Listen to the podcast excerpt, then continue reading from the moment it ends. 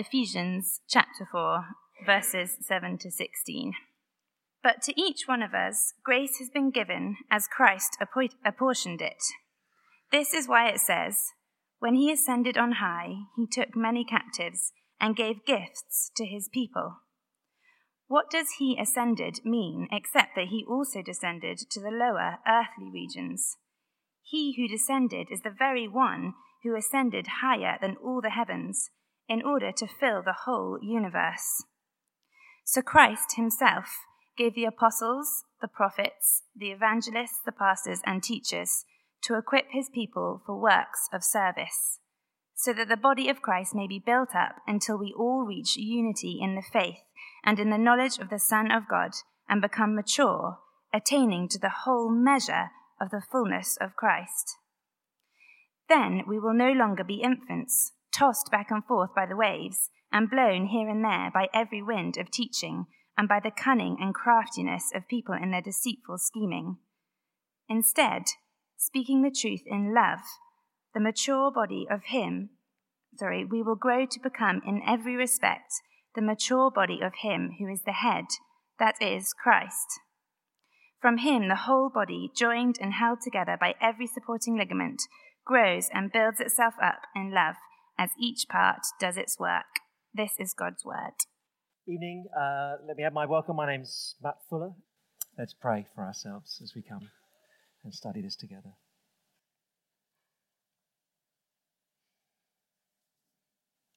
Our great God and Father, we thank you that you speak. And as we open your word here, as we've heard it read, Father, here is a beautiful little passage on how we can operate as church. It's a lovely picture, it's a delight. And uh, we pray that we would be this sort of church, moving towards maturity. So even now, Father, be at work amongst us, moving us that way, we pray. In Jesus' name, Amen. Well, to, to make a very obvious observation, team unity matters. It's, you've got to have it uh, in any team. Uh, before the World Cup in the summer, um, read, uh, it was actually a slightly sad interview, probably in many ways, uh, with Rio Ferdinand. There's good and bad stuff in it.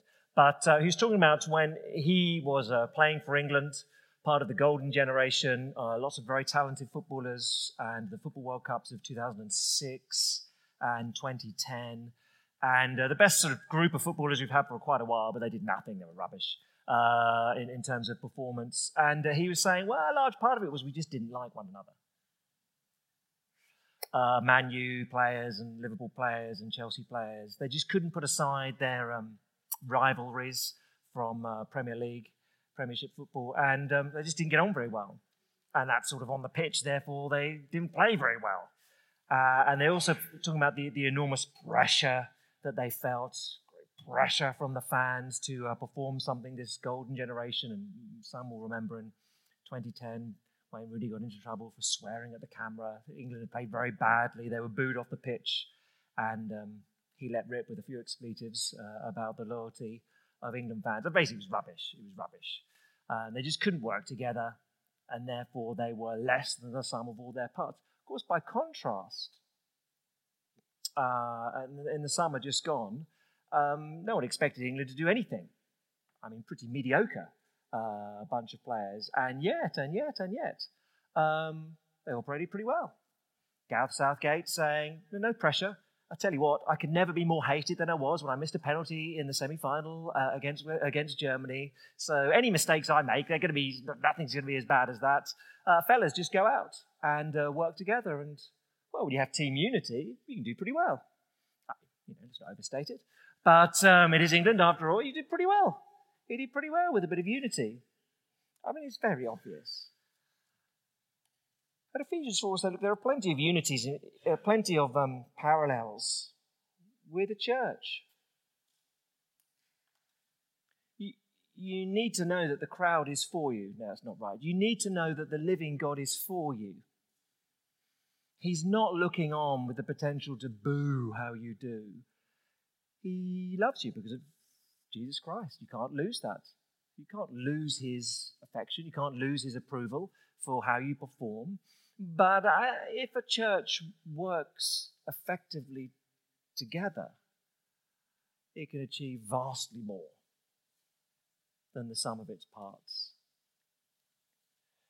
And Ephesians 4 is Paul calling us to do just that to reach maturity.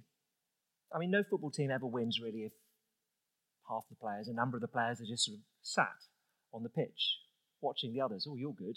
I like you. Go for it. Um, that never works. And church can't work if there are a number just sat going, oh, I like it here. Lots which is nice. But not actively involved, not playing for the team. We'll, we'll never be all that we could be as a church. We'll never reach the maturity, the unity that Jesus aspires for us, longs for us to have.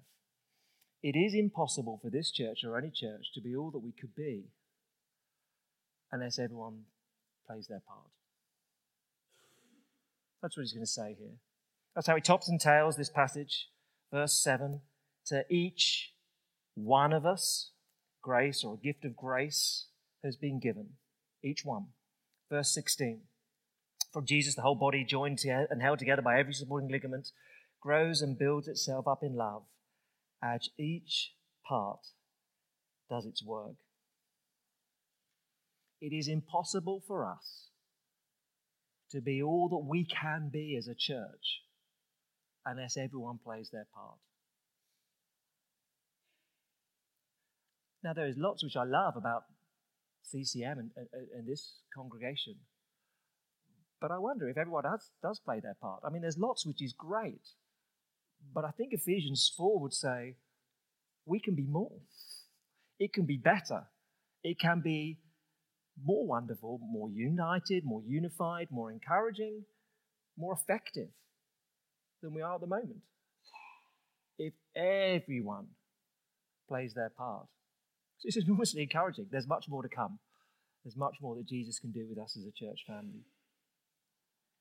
So here we are then in the book of Ephesians. Uh, this is a very uh, important passage in the book, uh, important in the flow. We've been saying then uh, all our way in the study of this letter. Um, Ephesians, more perhaps more clearly than anything else, reveals God's master plan for the whole of history. Chapter 1, verse 10 God is uniting all things under the rule of Jesus Christ. That's his plan, bringing unity from every tribe, tongue, and nation across the world. The church, right now, at this moment in history, is the revelation of that. It's the prototype, it's the show home of what God is doing in the whole of human history. Chapter 3, verse 10 would say the church reveals God's glory in uniting all things. Uh, very broadly, then, chapters 1 to 3, they describe what God has done. Chapters 4 to 6, how we are to respond. But unity, very, very big theme. If you were here last time, we were told that we need to keep the unity. Chapter 4, verse 3 make every effort to keep the unity. We're going to be told tonight, chapter 4, verse 13, that we still need to reach unity. So God has produced unity amongst lots of different groups of people like you and me, and we must maintain it. And yet at the same time, we still have to fully attain it. We're not there yet when everyone plays their part, the building, metaphor, which is the church, well, only then can it be fully constructed. How are we going to grow to mature unity? How are we going to be all that we can be as a church? Everyone needs to play their part. Everyone needs to use their gifts to serve. Let's look at it this way. Um, sorry, there's nothing on the sheets uh, for those who love to make notes, but uh, we can look at it like this. Uh, Christ gave gifts to each one of us, verses 7 to 10. Christ gave gifts to each one of us. Then, secondly, Christ gave shepherds to equip his people, 11 to 15. And then the conclusion look, we'll grow as every part does its work, verse 16. Okay? So Christ gave gifts to each one of us. Christ gave shepherds to equip his people, and will grow as every part does its work. Let's go ahead then. First thing, Christ gave gifts to each one of us, verses 7 to 10. Let me read again. But to each one of us, grace has been given as Christ apportioned it. This is why it says, when he ascended on high, he took many captives and gave gifts to his people. What does he ascended mean? Except that he also descended to the lower earthly regions. He who descended is the very one who ascended higher than all the heavens in order to fill the whole universe. Okay, let me ask some questions to just to tease out what's going on here. Uh, some of them are more obvious than others. Um, who has been given a gift of grace? Answer each one. Every believer has been given a gift of grace in order to serve. That's obvious. Who decided who gets what gift? Again, quite straightforward. Verse 7 Christ has apportioned the gifts. He decided. So every single believer has been given gifts to serve the church. Jesus decided who would get what. Third little question, perhaps a little harder. Uh, I think the, is should I trust Jesus? That's the bulk of verses 8 to 10. Answer, sorry, yes, just in case of doubt, yes, because of his victory, he reigns over everything. That's what Paul is arguing here. You see in these verses, verses 7 to 10, actually the focus is upon Jesus, actually, more, more than upon us. Paul takes Psalm 68, that's what he's quoting in verse 8. Uh, Psalm 68 in the Old Testament, originally about the, the Lord being victorious and uh, uh, leading a victory parade to Mount Zion. That's what it's about. Uh, Paul applies that to Jesus here. When he ascended on high, he took many captives and gave gifts to his people. Well, it's a familiar theme in the book of Ephesians. We've had it twice in, in, length already, end of chapter 1 into chapter 2, that Jesus is victorious over everything. And therefore he rules over all powers that may oppose him, over every heavenly power and authority slightly novel thing here is that Paul says he, he, reigns over everything which is in the heavenly realms. and also, if you're a Greek and therefore like your Greek myths and, and believe in the underworld, he rules over everything in the underworld as well. that's the point that's being made here. So, uh, verse 9 what does he ascended mean except that he also descended to the lower earthly regions, underworld? Why is all this? Verse 10 he who descended is the very one who ascended higher than all the heavens. So Jesus rules over everything above, everything below. He did all this in order to fill the whole universe. Don't think spatially. It's not that there's an inflatable Jesus that is slowly filling up everything, but just he reigns over all in that sense. The point is, in simple terms, Jesus is ruler over everything. There's no one who can oppose him point here then in, in verse 10 is that Jesus rules over everything. That's the point of the filling over all. Now, in simple terms, then, he has the right to give whatever gifts he wants, and he has the power to strengthen everyone with everything that they need in using those gifts. And what does he rules over all? You might want to compare it, a, as a daft comparison. But you compare it to something like uh, a Pep Guardiola. Oh, he's a daft comparison. But it seems to me at the moment he's pretty brilliant. Uh, he was brilliant at Bayern Munich and they won everything pretty much. And he was brilliant at Barcelona and they won everything pretty much. And now he's brilliant at Man City and they're winning everything. And the clubs he's left aren't doing so well anymore. He's kind of the best there is at the moment. He's good at spotting talent and he's good at putting people in the team. But he's not omnipotent. He doesn't see the future. Jesus is what the manager of the universe who looks upon all people and says, I can see the potential in everyone. I can see how this person will use this gift. I see it all. And I allocate the gifts. It's extraordinary. So Christ gave gifts to each one of us. Now, let me just mention some mistakes that we can make in this sort of uh, regard. Three little mistakes. Uh, neglect, envy, or grandstanding. First might be this gift neglect.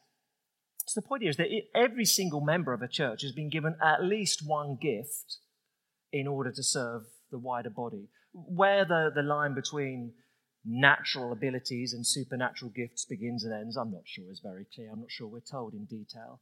But everyone's got at least one gift, and many people lots and lots of gifts in order to serve the church. Don't neglect them. the gifts that God gives us are not toys for us to play with, they're tools to build the church. That's why we've got them. So don't neglect the gifts that you have, which are given to you to serve other people. Don't sit here each week and think, well, I tell you what, everything seems to run all right here. Uh, not much, sure, much what I could offer. Don't do that. There is, you're needed. You're absolutely don't sit here for what, for example, don't sit here and think, well, I, I can play the piano a little bit, but they seem to have that covered, the musicians. So, um, well, just stay quiet about that. Don't do that. What do you know? There may well be a shortage of pianists. There may be one of the pianists about to collapse because they're overworked and, and, and play every week. You don't know that. Just offer yourself. You don't know. What is it you may play? I mean, every Sunday morning, most Sunday morning, you go to a drummer who's 13 years old. You know, he's all right, but you can do better than that. Some, I'm sure, somewhat, you know. In rhythm, go for it. Um, don't think, oh, it's all fine, it's all fine, not needed, not needed. Um, all sorts of things you could offer. Just don't sit here and think, oh, I'm not needed. Gift neglect, that's one mistake. Gift envy, slightly different.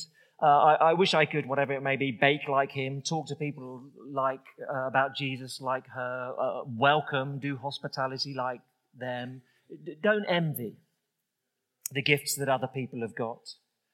We're told here Jesus. Jesus has apportioned gifts to everyone. So don't think, oh, I wish I had that. No, no, he says, when you meet me face to face, you'll understand. I had to give you this. You needed to have this, not what they had. So don't envy the gifts that others have got. God has got useful things for you to do.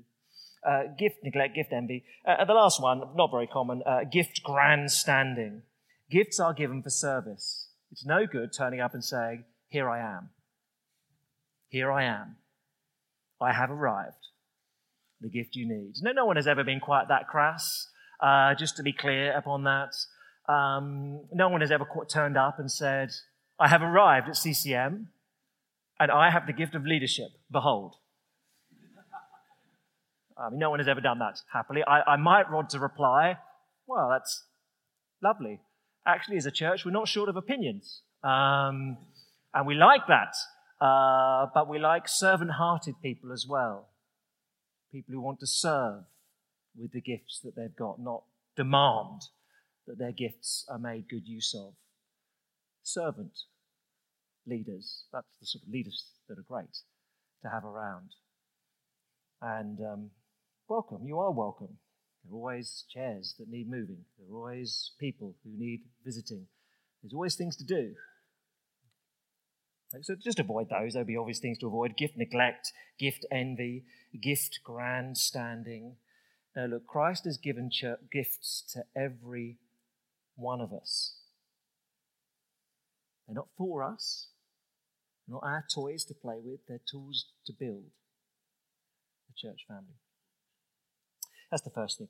Secondly, then, uh, Christ gave shepherds to equip his people. Uh, the middle section, then, 11 to 15. Christ gave shepherds to equip his people. Here then, Paul moves away from uh, uh, the gifts that every single person has, and he focuses on a few different groups in verse 11.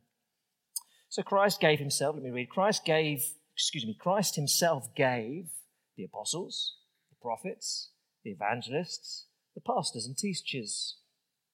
Five different groups of people, perhaps, but what they all have in common is they're all handlers of God's word in one way or another.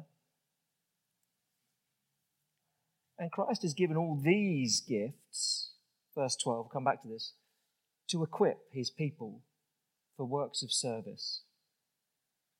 Now, it's hard to get this in the right place, uh, but there's a sense in which the, the handling of God's word, Bible teaching, it's the, um, it's the heart of church life because it equips other things. That is not to say it's the most important thing.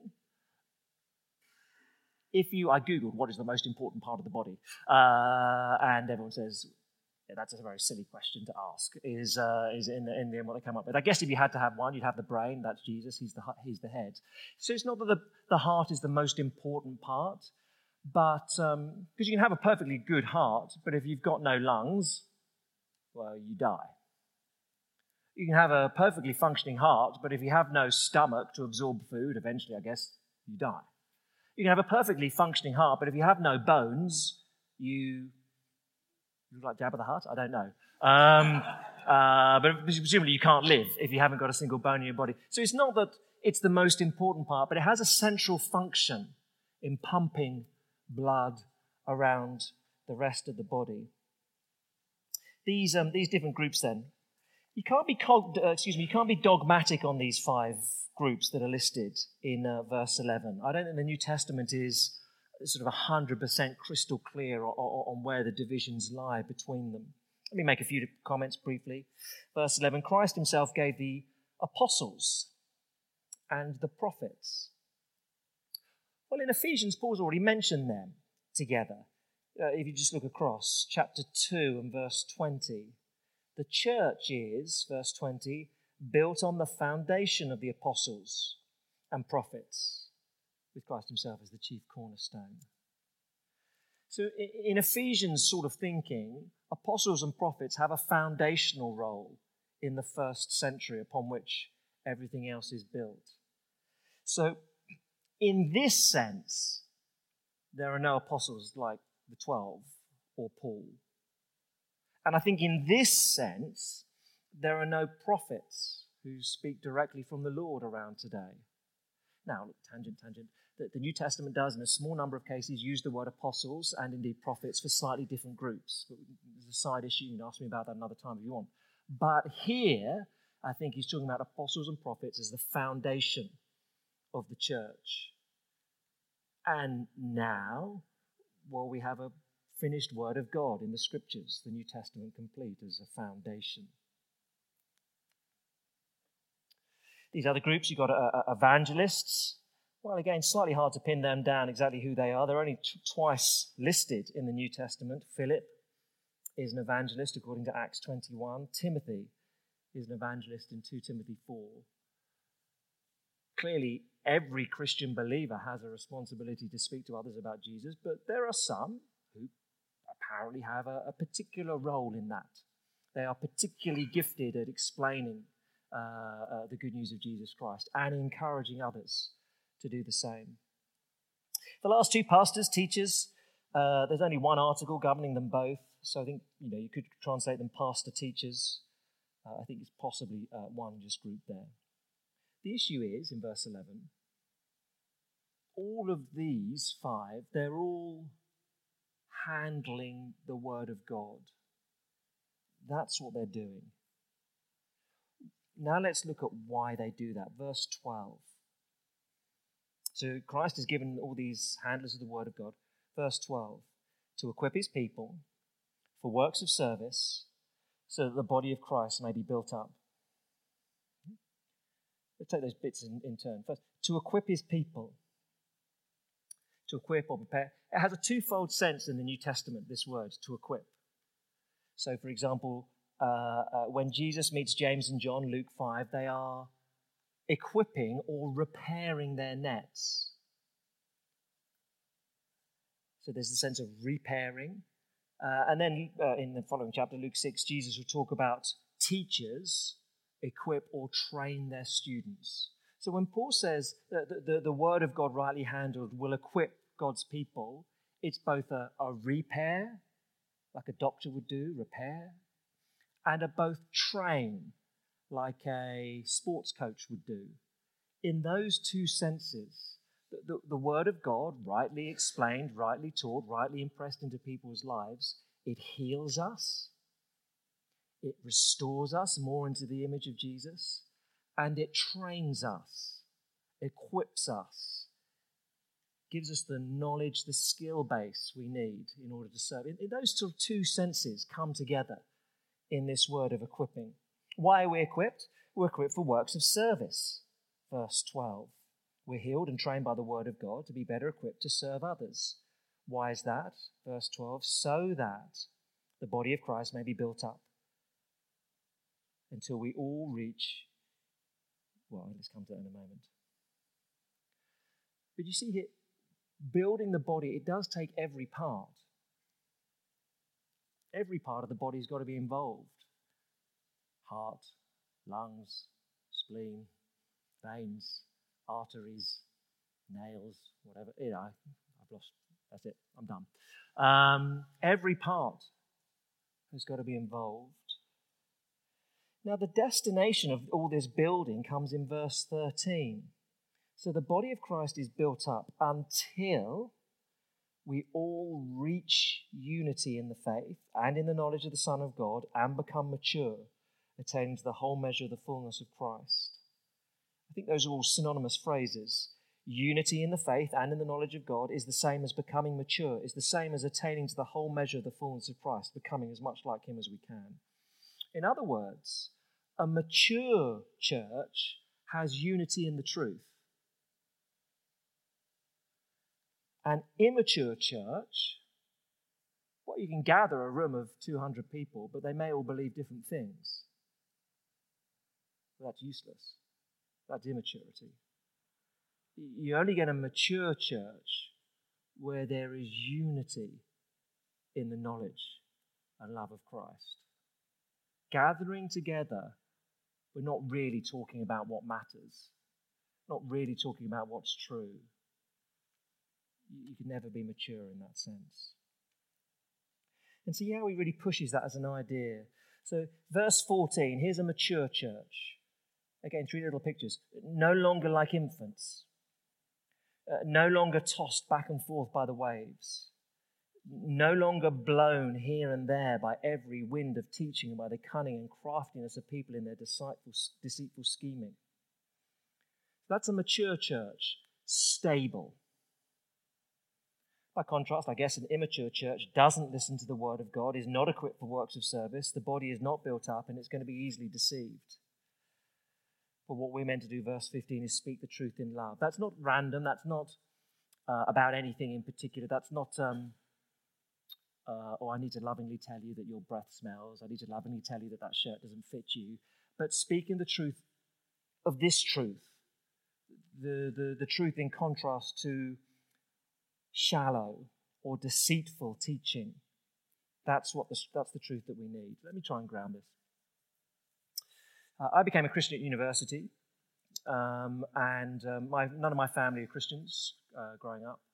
So when I came back and uh, met up with my family, I also met uh, some my parents' friends that I, have known for a while, um, Roger and Liz what their names are really. But anyway, they're, they're family friends, and um, they'd heard, you know, oh, your son's become a Christian. Anyway, I saw Roger and Liz, and they said, "Oh, so you, you've become a Christian? Is that right?" Yeah. Oh, that's really nice. Uh, because we're Christians. That's lovely. Oh, thank you. Um, yeah, none of our none of our two children, neither of our two children are Christians, which is a bit of a shame. And he said, "Oh, I've just become a Christian. I think it's more than a shame. Surely Surely, as parents, I'm not sure what more you could long for. It's the most important thing. Uh, and then chatting to Roger and Liz, you think, oh, you, you're quite happy to talk about cheating on your tax forms. You're, quite happy to talk about going out and getting hammered and falling down the stairs and, oh, you're funny sort of Christians. I'm, I'm not sure you are Christians. I didn't say that. Um, uh, but I thought to myself, well, they're just sort of cultural Christians, I guess. They, they, they have the label, but they certainly, in no sense, care about the things that I think a Christian should care about. There's, no honesty, there's no commensurate lifestyle with being a Christian. Oh. You chatted a bit more to, to Roger and Liz, and it said, well, it's actually we hate our church. Well, again, that's not normal for Christians to hate their churches. That's not normal. Um, the, uh, and uh, we've been there 20 years, and it's just sort of moved and, and, and drifted further away from what we like. And oh, okay, it's, it's these funny conversations. I think I'm not really, not really sure you're Christians. About six months later, they moved churches to one where the Bible is taught, and all of a sudden, they completely came to life. Were active in street evangelism, which is pretty out there. You know, not everyone wants to do that. You know, that's great. Um, they're involved financially in giving. The, you know, I found out via their kids that they were a bit annoyed, the kids, that their parents were now giving vast sums of money to the church.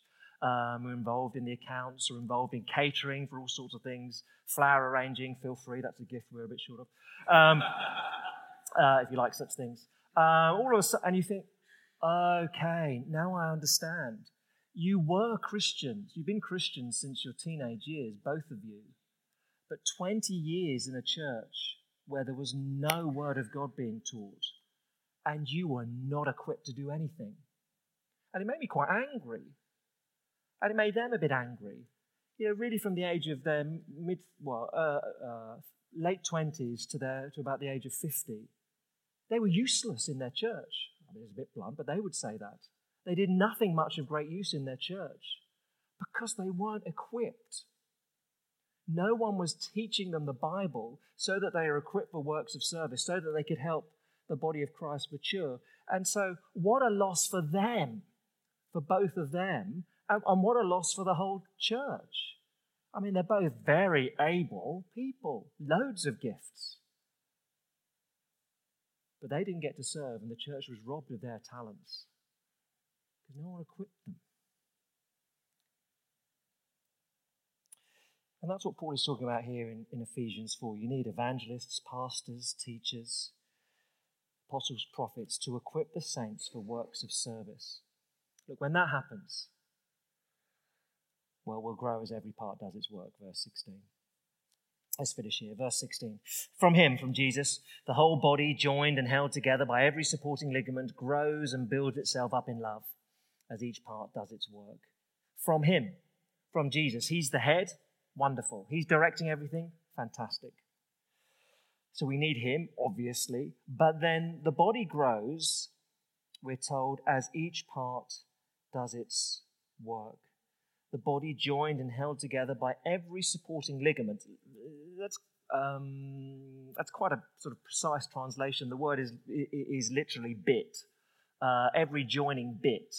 I don't think you need to be a ligament to join stuff together in the body. I mean, lots of bits of the body join. I think he's, again, he's just saying, as every part. There's another way of saying it. So, verse 16 the whole body joined and held together by every bit, every person, grows and builds itself up in love. You know this the body is an extraordinary thing. The human body is an extraordinary thing as I checked earlier again 200 bones, 650 skeletal muscles, 210 cell types. Extraordinary. Every part is needed. And of course, it's easy to think, well, that bit of the body, not that important. Oh, yeah, until, you, until it malfunctions. I've never really cared a huge amount or focused in particular. I've never, in, I have not once in my life prayed this prayer Lord, I thank you for my left Achilles tendon. And yet now I've knackered it and I can't run, and walking is painful, uh, and any exercise is painful. I can just about swim. Um, which, apologies to swimmers, I think that's a dull thing to do. But that's all I can basically uh, do at the moment. And now, now all of a sudden, my left Achilles tendon, I think, is a very important bit of the body because without it, I am, confession, a little bit grumpy, uh, a little bit deprived of exercise and therefore irritable.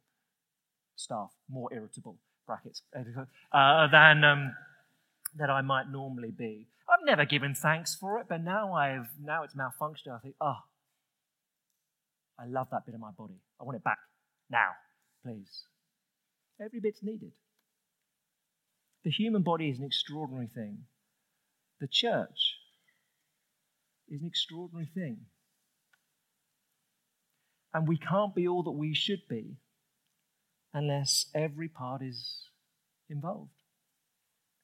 So I'd say again, I, I've got no particular anxieties or irritations or bugs, bugbears in my uh, head.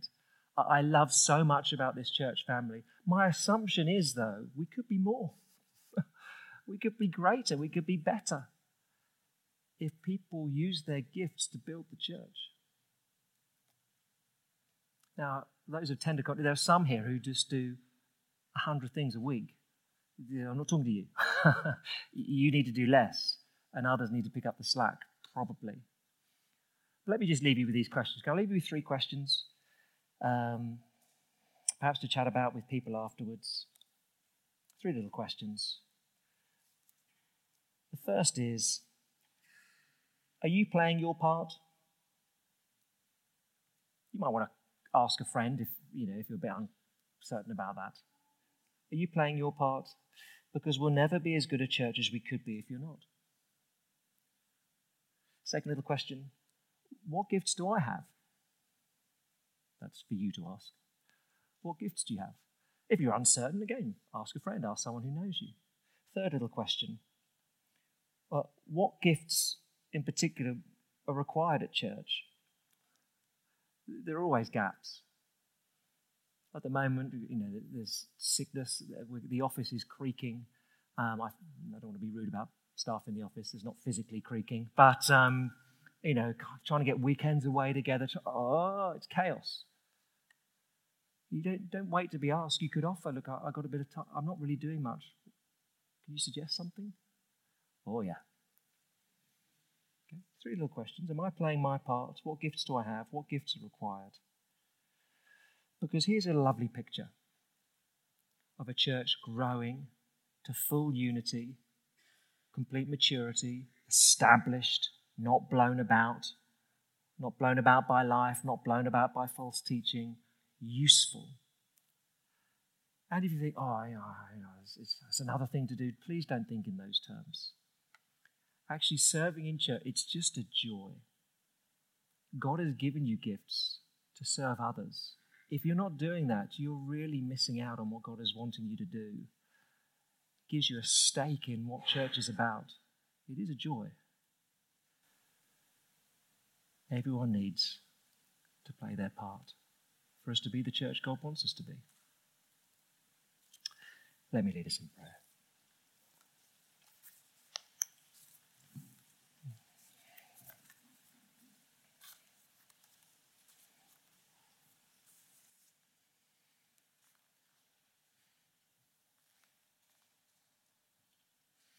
Our great God and Father, we thank you and praise you that this is how you've established your church, that the risen victorious, magnificent Lord Jesus, who rules over everything, has said, I'm going to, all that my church needs, I'm going to scatter it amongst hundreds of different people, thousands of different people, millions of different people across the globe. No one person can do everything. I'm going to set it up this way so that they need one another. It's a lovely picture. Father, would we be a church where we're equipped by the teaching of your word to serve one another with our gifts? And that will be a joy and a pleasure to us as we use what you've given you to collectively build your church. Would that be a joy? And would you help us to become all that we could be? Become the full measure of all that Jesus wants us to be. We pray in his name. Amen.